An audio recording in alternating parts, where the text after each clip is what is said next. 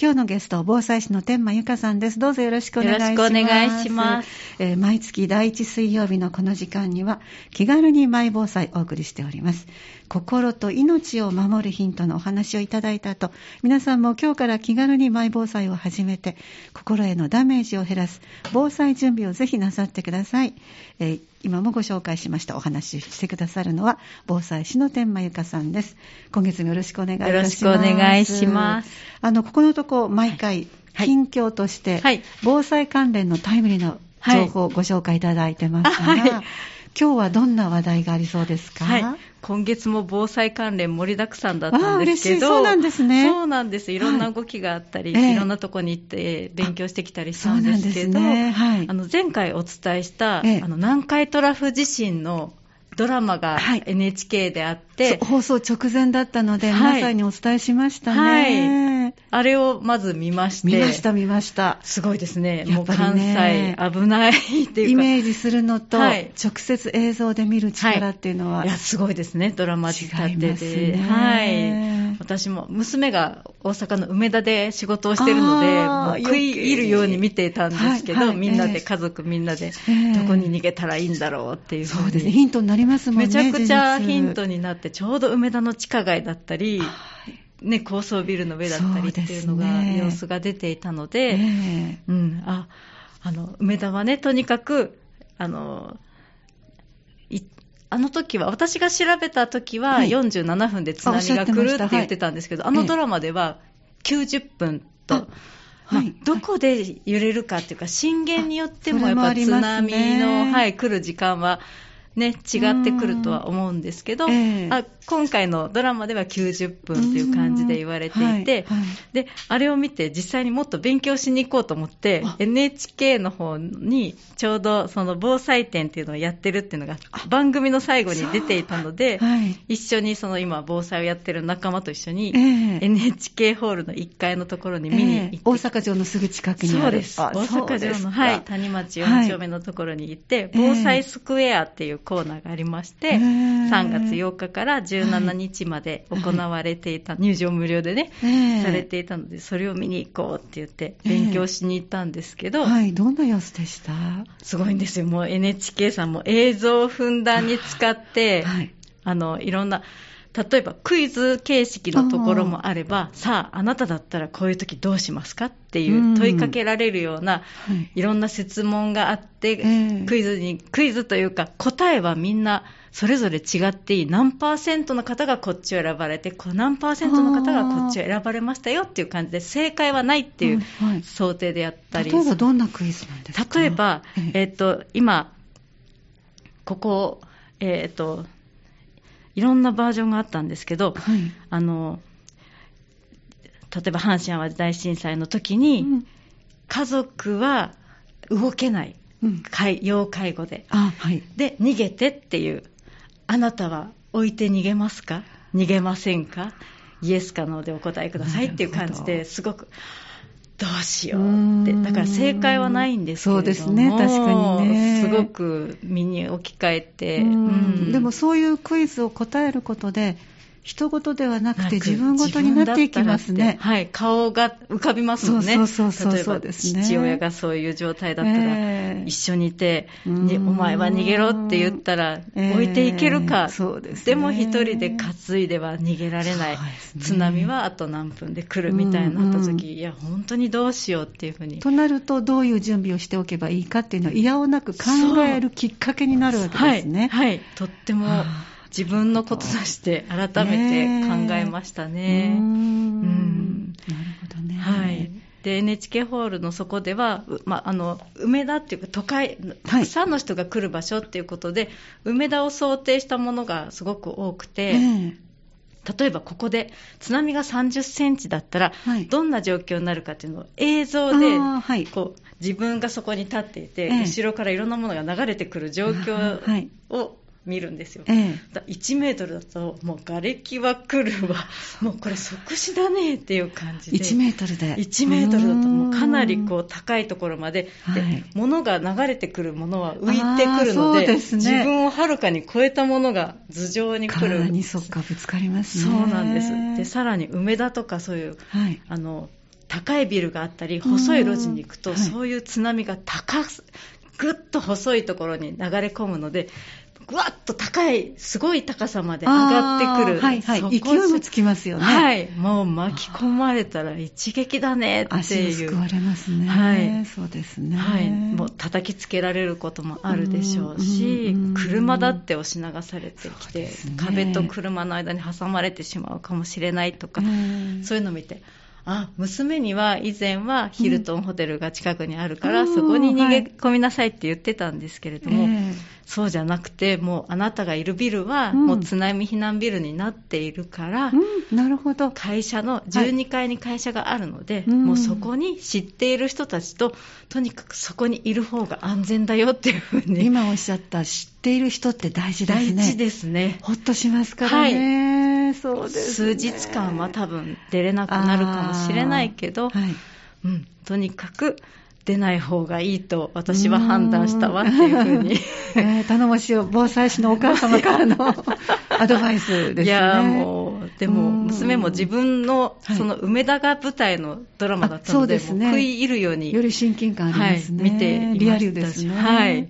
はい、でも会社にはやっぱりちゃんとその1人分ずつの防災グッズじゃないですけど、はい、簡易トイレだったりちょっとした食べ物とお水っていうセットが、人数分プラスアルファで置いてあって、そうなんです、ね、期限が切れるときにいつも私にくれるんですけど、はい、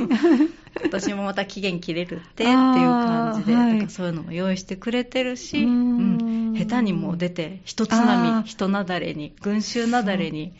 まみれてしまう方が大変かもしれないっていうふうに改めて。そうですね。思いました。とにかくこうパニック状態になった人の力って、うん、あの悲しい事故もありましたね韓国の方でね、はい、そうです。もうあれを私もすごく思い出しました、えー、押しつぶされちゃうねって言って、はいね。でその時はどんどんどんどん増えていくから、はい、あんまり危機感もないけど、気がついたらもう呼吸ができないぐらいに圧迫されてると、圧迫されてもうちっちゃいお子さんとかいる方にももうみんなと同じ方向じゃなくて、帰ってちょっと離れたぐらいがいいよってよくお伝えはするんですけど、はい、やっぱり知りたくなったり、一、ね、人だと不安になっちゃったりとか。群衆心理っていうのは不思議なことが起きます、はい、起きますね。一、人のパニックが伝染してしまうので、反響欄になっちゃいますよね。それを考えると、あの、今おっしゃったように、うん、お勤め先のビルが安全だなという、はい、だからこの答えをそれぞれに、ご自分もこう、持ち帰って、はい、自分のこととしてどう動くのが、より早く安全な場所はい、場所ででできたらちょっと長めにい。られるか、はい、っていうことを考えた方がいいわけですね。うん、そうです、ね、命さえあればまた会えるっていうふうにそううん、怪我をしてしまってもね、えーね、いつ処置してもらえるかもわからないし、ね、本当ですね。はい、だから、それぞれ、ね、会社にいる時間も結構長いですもんね、はい、皆さん。だから道中だったらどうするかなとか、そこの会社にいる時だったらどうするかなとか、えー、もし1階とかね、その商店街で働いているんだったら、どこに逃げ込もうかなとか、えー、想定はできると思うので。そうですね。以前も教えてくださったけども、例えば梅田にお買い物に行ったとします。はいはい、そこで、まあ、あの、起きてしまった。はい、そうすると、どこよりも北側っておっしゃってました。はい。あの、北側、あのね、梅田ってすごく難しくて、うん、難しいですか？はい。あの、上、垂直避難がいいと言われていて、そうなんですね。はい。はい、あの、逃げる時間があれば、うん、そのテレビでは、はい、あの、東、あの、御堂筋。ええ、御堂筋がありますね。何御堂筋だったかな？あっちよりも東、もっと天満側に行けっていう、扇町公園までね、テレビでは想定で逃げていたんですけど、はいええ、東側の方が、梅田は、あの、川がね、あっちこっちにあって、あります。はい。はい、新御堂筋より東に行けっていう。はあ、はい。はい。新御堂筋よりも東、ね、東に行きなさいって言われていて、はい、それが結構ね、距離が ありますよ。そうなんですよ。はい、新御堂筋より、それを聞いて、あやっぱりもう垂直上に上がる方が新地を抜けてまだ西行かなきゃいけないって考えるとそうなんですだから結構、人がいっぱいいて、そんな歩けないと思うし。反対側です。新地は西側だから、うん、あの、扇町公園側ですね。扇町はい、坪公園をちょっと今、単純になるほどあのイメージしました。ごめんなさい。はい、あの東側なのでね、はい、えっと、いわゆる新御堂筋から南側に向かって左側。あすごいすごい。ということですね。はい。はい、なるほどね。はい。あ、そうですか。はい。あと、高いビルがあるから、外にいたら、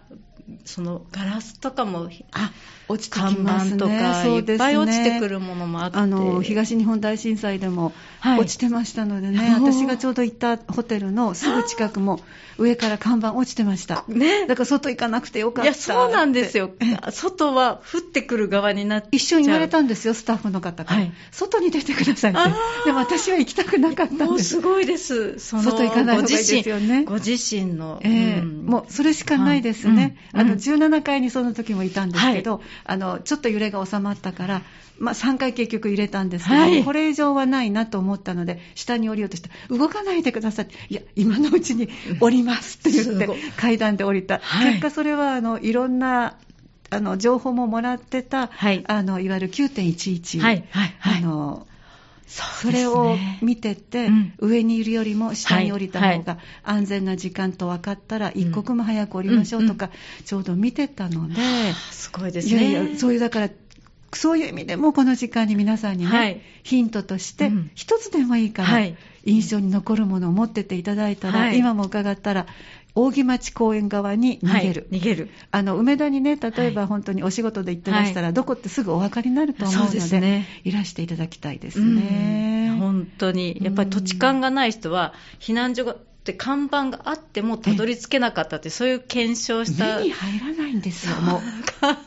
パニックになってる。ねでスマートフォンにいつも頼っちゃいますけど、そういう時はつながら。なくなる可能性もありますし。そうか、そうか。そうなると声の大きい人のとこに行ってしまうけど、そのお声が正しければいいんだけど、そうじゃない場合も。パニックになっていたり、ね、その時の感情で発せられたり、はい、パニックがいる人の言葉でまたパニックになってる人が溢れたりで、だから。そういうことになるよってのを今覚えておいていただくだけでもまた違います、ね、はい、違います。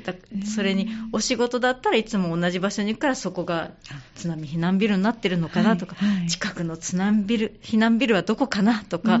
ちょっと調べていただいたりすると、えーえー、いざっていう時の動き方が全然違うと思うので。これはあのほあのネットで調べることができるとおっしゃってましたね。はい、津波避難ビルはとか、あと歩いてても意識をすると本当にそういう看板だらけなんですよね。そうなんですね。はい。あそういう目で見てなかったので。はい。見出すと、あ、こんなところにも、あの、ここはどんなマークがあるんですか？あの、津波避難ビルのマークは、こう、緑色で、白地に緑色でこう、後ろに非常口みたいな感じのところに、後ろに波が。波が来てて、で、人がこう逃げる方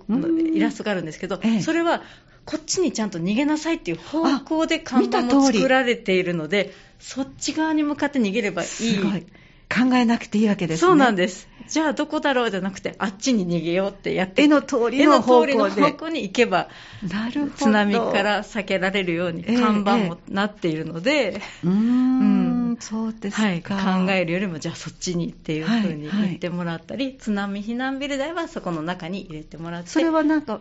書いてあるんですか？はい、津波避難ビルって書いて、津波があって、うん、ビルのマークがあって、貼ってあったり。なるほど。じゃあ人じゃなくて今度ビルの形で。ビルのマ,、はい、マークだったりで、ちゃんとこう、逃げるで。言葉も書いてある。津波避難ビルって、はい。あとインターネットで調べてもらっても、津波避難ビル、梅田ってやると出てきたりするので、はい、じゃあもう本当に今、今のうちに起こ ってしまう前にがチャンスで、そうですね。一つ知るごとに安全が増していくって思っていただいて。ね、本当そうですよね。全然違いますからね。はいなるほどね。じゃあそういう映像もご覧になってこられた映像も見てきました。はい。はい。はい、あと VR で実際に震度7を体験してみようとか。あの、水中メガネみたいな形の、はい、あれをはめるんですね。はめて、はい、こう見ると、その、そこが地震に合う部屋の中になっていて、ガラスが食器棚から落ちてきてガラスの破片になったり、あとテーブルの上に乗ってる食器が落ちてきたりっていう感じで、えー、リアルにその場にいるような錯覚を起こすんですね、はい、ちゃんと後ろ向くと部屋の後ろ側がこう見えたりとかして、はい、はい。はい、あでも実際の地震はもっと怖かったなと私は思ってしまったんですけど。直後の映像ですか地震の最中起こる前か？ら起こってる最中なんですけどあまり多分ショックを受けないようになっているのかなとも思いました、あとは超高層ビルにいる自分のその状況の VR 揺れ方みたいな感じの VR もあって、はいえー、それも体験できました。うんやっぱり体験に勝るものはないですねねもう目で見てね脳脳がもうそういうふうに反応する感じが。そうですね。それが繰り返しこう学習になっていくと、はい、とっさの時に考えるよりも、何か一つできる、うん、できるなって思いました、はい、なんかちゃんと地図もあって、津波の時はどこまでどこら辺まで埋まるとか、はい、いろんな、そう押したらいろんな想定になる地図も、白地図があって、立体地図があって、えーあ、じゃあ、どこが大阪は安安全なのかな、はい、みたいな感じで、波が来ないところを見たら、はいはい、ちょうど上町台地って言って、谷町4、6、9丁目あたりの NHK ホールのあるあたりが安全な場所になってて、さすが安全な場所に立ってるんだなっていうふうに。やっぱりこう、大事な期間として皆さんにも伝えなきゃいけないので。観光庁もあそこにいっぱいあるので、ちゃんと考えてるんだな大阪城というね、あの、とてもいいものが、あるので、はい、そこにあるのかなと思ったら、はい、それだけではなくて、なくてやはり。大阪城自体ももしかしたら、あ安全時。大丈夫、そうだと思います、高台にあって、一番やっぱ高いところでしたね、大阪城は。そうなんですね、はい、だからその場所が安全だというのも、はい、行かれてご覧になられた、はい、はい、ただもうこれは残念ながら終わってしまって今回のは、はい、終わってしまったんですけど、多分すごく今、南海トラフへの備えっていうのは力を入れてらっしゃるんだなっていうか、えー、まあ、人事じゃなく 自分もなんですけど、えー、すごく大きなやっぱり備えていかなきゃいけないんだなっていうのを改めて感じました。だからあの今このお話しいただいた防災展は、はい、ちょっと行くのは難しいんですけども、はい、こちらにも、はい、あの三段の方が行きやすい神戸にありますよね。はい。もう一度その場所をちょっとご紹介いただいていいですか。はい。あのハット神戸と言いまして、ちょっと梅あの三宮からバスには乗っていただかなきゃいけなかったり、はい、あの、えー、するんですけど、うん、あの人と未来防災センターっていうね、はい、大きな、はい、防災を学べる、ねはい、東日本あじゃなかった。阪神・淡路大震災が経験したからこそ、はい、見事な防災センターができているので、はい、あのまだ新学期まで、まあ今日ちょっと、あの今日か明日ぐらいにね、ねあの始業式の方もいらっしゃるけど、ね、はい、土日を挟むと、まだちょっとお出かけのね、うん、タイミングがあるので、はい、もしよかったらお子さん方と行ってほしいですね。ぜひ一度、ね、揺れも体験できたりもあると思うので、一、回自分家が揺れたらどうなるのかなとかね、ちょっと。はい、寄進者っていうのがね、そうそうしょっちゅういろんなところで体験できるとは限らないので、はい、で VR もそれこそ VR, VR があって台風、暴風の時はどこら辺まで来てもう逃げれないとかそうか地震だけじゃない。く防災いろんな防災に関しての台風だったり、えー、遊びながらできるのでいいエンターテインメント本当ですね、はい、あのおっしゃってたのが随分体験型に変わりましたっておっしゃってましたね。すごく体験型が多くて、うん、もうお子さんと一緒に台風あなたはねあの高気圧になってこの台風をいろんな方に動かしてくださいとか自分が立ってこう動いていったりハンマーで叩いてみて震度何どれぐらいになるかやってみましょうとか、体を使って遊び遊びながら学ぶところもたくさんあるので、はい、結構皆さん一生懸命クイズに答えたりされてました、ご家族皆さんで、はい、そこもやっぱりじゃあクイズに答えてクイズに答えてっていうのも結構ありました。だから単に書いてあるものを読むんじゃなくて考えるし、はい、答えがたらそうなのかとか、はい、私の場合はこうなんだなって考えることが身につくきっかけになる。なると思います。コンビニエンスストアで今買い物してくださいとか言って。じゃあ今から、はい、津波の情報が来たらどこにどれどうやって逃げますかとか揺れの時はどこでね、待機しますか？みたいなのを実際にやってくださいみたいに入れられ、はいって なるので、えー、はい、後からね、説明もありますし、そうですね、うん、だからこう経験してると、はい、あこういうのをやった覚えがあるとかイメージができるっていうのは、はい、あのこの時間にも大切にしている心の部分に、はい、ものすごく安心できます、ね、安心できます。やっぱり張り詰める中にも知っているっていう余裕があるとあのぱ心の方にはかなりこうちょっとはゆとりがあると言いますか、うん、で少しは冷静な判断冷静な判断はもう、ねはい、知らないのとは全然違うなっていうのは、ね、もう常々思います。知れば知るほど、はい、この NHK の防災展はたくさんの方お見えでしたかやはり？木曜日くらいだったので平日で、はい、平日だったあの土日は結構いたんですよって。でね、はい、でも平日でも各ブースはそれぞれ人が来られていたので、うんえー、関心がある方も増えてるのかなっていう印象はありました。つまりそれだけ南海トラフの,、あの危機も、うん、あのまあ、迫りつつあるっていうのが本当に今かもしれないし、はい、30年後かもわからないという、まあ、必ず来るっていうのがそれだけは言われてます、ね、それはどのブースの方もまあ必ず来ますからねっていうふうに。なんかやっぱり必ず来るんですねっていう感じで。そう、ね、はい、なんかそういう機会があるか場合はぜひ皆さんね、はい、あの試してみられて、はい、でなかなかあの行く機会がないとおっしゃる方は日にちを設定しながら神戸にありますハット神戸にある、はい、人と未来、はい、防災センター、はい、で17日は無料になったりするので、毎月ですか？毎月17日は無料なので、結構混んでます、最近17日は。はい。といういい情報もいただきましたので、はい、ぜひご自身としての、ご家族としての防災知識の一つにね、はい、体験してきていただきたいですね。はい、ぜひ。ありがとうございました。じゃあ、ここで一曲お送りして、後半は、え今日はトイレのお話をいただくヒント6、ご紹介いただきましょう。はい今日は最初の水曜日ということで、気軽にマイ防災をお届けしています。お話は防災士の天満由香さんです。後半もよろしくお願いします。よろしくお願いします。前半はここ1ヶ月の間に気づかれた防災関連のタイムリーな話題ということで、はい、えー、前回のちょうど放送の2、3日後でしたか？しらね、はい、NHK で、あの、南海トラフの,、はい、あの映画といいますか、映像があるので、うん、ということで、想定のドラマもあって、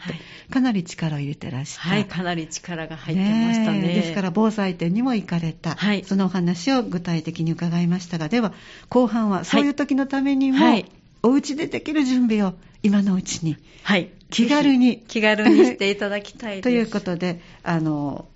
天馬さんが作られた体験したからこそ伝えたい心と命を守る10のヒントの、えー、ヒント6の部分で、はい、私もとっても大事だと思っております。トイレのお話。トイレのことを考えておく、はい、これは何度伺ってもいつかできるわとか、はい、なんか、私は無理かなとか、なかなか手につけにくいところですね。はい。あの、気づきにくいところでもあって、あります日本ってすごくトイレが世界一綺麗らしいんですけど、ねね、快適なところですよね。なので、いざちょっとでもこう、不快な、平時だったらね、綺麗なトイレ選ぼうっていう感じで、トイレが綺麗な商業施設で入っちゃうぐらいトイレって大事だなって思うんですけど、キャンプとかね、想像していただきたいんですけど、キャンプ場のトイレとか、ね、困った覚えあります、ね、昔ですけど、今は綺麗なのかもしれないけど。ね、キャンプでもね、推薦だったりしますけど、えー、あとじゃあイベントとか、あの、花火大会とか何かの時の簡易トイレイメージしていただくと。ね、なかなか。できたら行きたくないような。そうですね。あれはでも使う人のマナー一つで快適なのに、はい、っていうところですね、ありますよね。紙がなかった。ね、なくて困った人がね、困ったり皆さん、うん、やっぱトイレって必ず皆さん1日5、6回は行くところじゃないですか。はい、特に健康に過ごすための大事な、大事な行動ですよね。はい。でも、あの、私もね、あの、神奈川県に住んでいて、地震のことで備えてはいたんですけど、はいうんいざ阪神淡路大震災にあって何が一番困ったかって、まさか自分がトイレであんなに困るなんて思ってもいなかったので、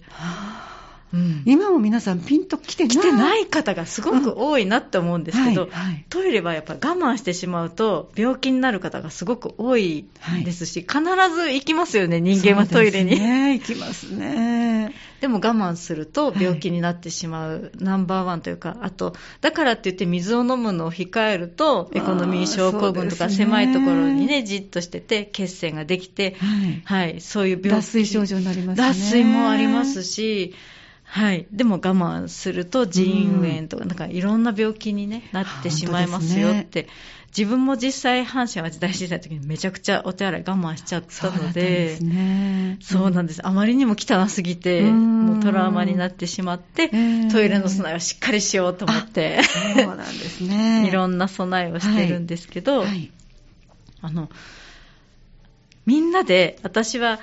たまたま祖母の家が一戸建てだったので、はい、トイレはお風呂のお湯が残っていたのを使って、はい、自分の家さえ使えたら、はい、もう即使えました。使えたんですね、はい、でお風呂にタンクがあってそれを使って流してたんですけど後から聞いたらマンションの方とかは、配管がこうダーッと1階からね5階とかまで1本つながっていってなので、東日本大震災でもそうだったみたいですけど、上、うちは大丈夫だと思って流したら、下でいっぱいお物が、皆さんのお物が1階にバーって大変な状況ですね。なので、本当にあの、災害が起こったら、勝手にまずトイレも行けなくなるんだよっていうことを覚えておいていただきたいんですけど、しかも、電気が止まると、はい、そういうマンションの方なんか特にこう、組み上げていくのにも、そうですね。電気を使ってたりするので、はいはい、トイレ自体が使えないっていうことも考えておいていただきたいんですけど。断水になる前に、停電になってしまったら水が使えない。使えないかもしれないし、自分のうちは大丈夫だからって言って流れるわって流れると他のところに汚物が流れてるかもしれないので、うん、使ってもいいですよってまで流しちゃいけないよっていうことをまず覚えておいていただきたいんですね、えー、そういうことをしっかりとこうあの管理組合とか自治会で全体の意識として持ってい、はい、持ってはい。きたいですね。そうです。でも意外と知らない方の方が多いんじゃないかなって、ねうん、防災訓練で非常食とか、はい、それから要介護の方がいらしたり、はい、補助が欲しかったらっていうことまでは来てますけど、トイレをあのチェックするまでは使わないでください。はい、今まで聞いたことないですね。です。意外と知られてないというか、うん、言われないよなと思う。そうですね、うん、本当だ。だからこそトイレの備えっていうのを考えていただきたいんですけど、うん、ね、そうですね。はい、はい。実は考えておくと意外といろんな風に工夫ができるのもトイレで、はい、あるもので何とかできるのもトイレで、私は45リットルのあのポリ袋大きなのがちょうど便器にぴったりとはまるっていうのを、はい、あの気づきまして、一、回蓋をまず蓋座面の蓋を上げて、はい、そうです。座るね、はい、椅子の部分も上げて、うん。ね、陶器の部分に45リットルのビニールをパカッとかぶせて、はい、で、便座を下ろして、はい、腰掛ける部分腰掛ける部分を下ろして、もう一回ちょっと大きめのね、昔はね、無料で買い物袋がもらえたので、はい、それをもう一回入れて、中に新聞とか、はい、猫の砂みたいなのとか、吸水するものを入れて、用を足したら、トイレになるじゃんっていうことに、後で気づいたんですね。ねでもパニックの時パニックの時は本当に気づかなくて、えー、で当時なんか新聞もいっぱいあったからね、新聞紙をこうぐちゃぐちゃぐちゃっとしたら、吸水される面が増えるそうなんですよ。えー、帰って切ってやるよりもこうぐしゃぐしゃぐしゃっと。もう切るよりもギュッてまとめると。ぐしゃぐしゃぐしゃぐしゃってすると吸水力があるらしくて、そこにこう、うん、ゆっくりと用を足せば、結構吸水されるんだよっていうふうに。え。ーうん、となると本当にあの安心できますよね、はい、買わなくていいんですから。あるもので使えたりもするので、はい、でもねいろんなバージョン私は考えるので、はい、猫の砂はどうだろうかとか、ね、はい、今猫を飼い出したので、はい、あ猫の砂どれがいいんだろうと思っていろいろ試して 見てるんですけど、あ本当に固まるんだなと思って。そうなんですね、はい、でも結構猫のおしっこでもこんな大きな塊になったら人間のおしっこだったら結構砂 大きな、ね、排泄物がたまるだろうなと思って、えーえー。うん、今度ね、排泄したら今度それを、一回一回私はぎゅっと袋を縛って、えー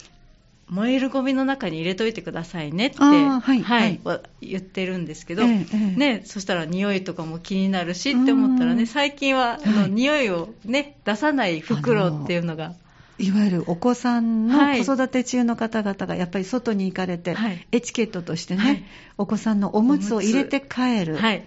あの捨てられる場所があるときにはいいんですけど、やっぱり皆さんね、はい、ご遠慮くださいって書いてますからね、そうすると持ち帰らなきゃいけない、はい、その時用の匂いがこうストップできる袋があるはい、結構、はい、防災グッズでも最近、はい、そういうね、トイレを、簡易トイレを売ってはるところも、うん、匂いが出にくい袋って言って、そういう備えもしてくださいねっていうことで、結構いろんな種類、大きさとか色とかも出てたりするんですけど、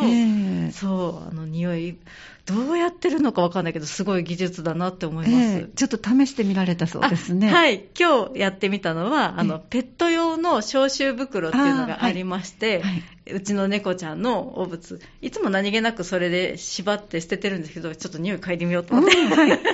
どうかなと。はい。猫のうんちって本当に臭くて、はい、もう部屋中に匂いが、ま、舞うんですけど、それを見つけて中に入れて嗅いでみたあ、本当だ。臭くないと思って。なるほど。はい。で、100円ショップで今日、もう一回見てきたら、はい、結構35枚入りで110円で売っていて、はい。大きさはどのぐらいですか？これは30、縦が35センチ、はい、横が18センチ、はい、マチが6センチあるので、はい、もし大人用紙おむつに小してし、小したとしても、ぐぐぐぐってまとめれば、一つずつ入るなっていう。入れるには、はい、はい、入れれるなっていうふうに思いました。はいはい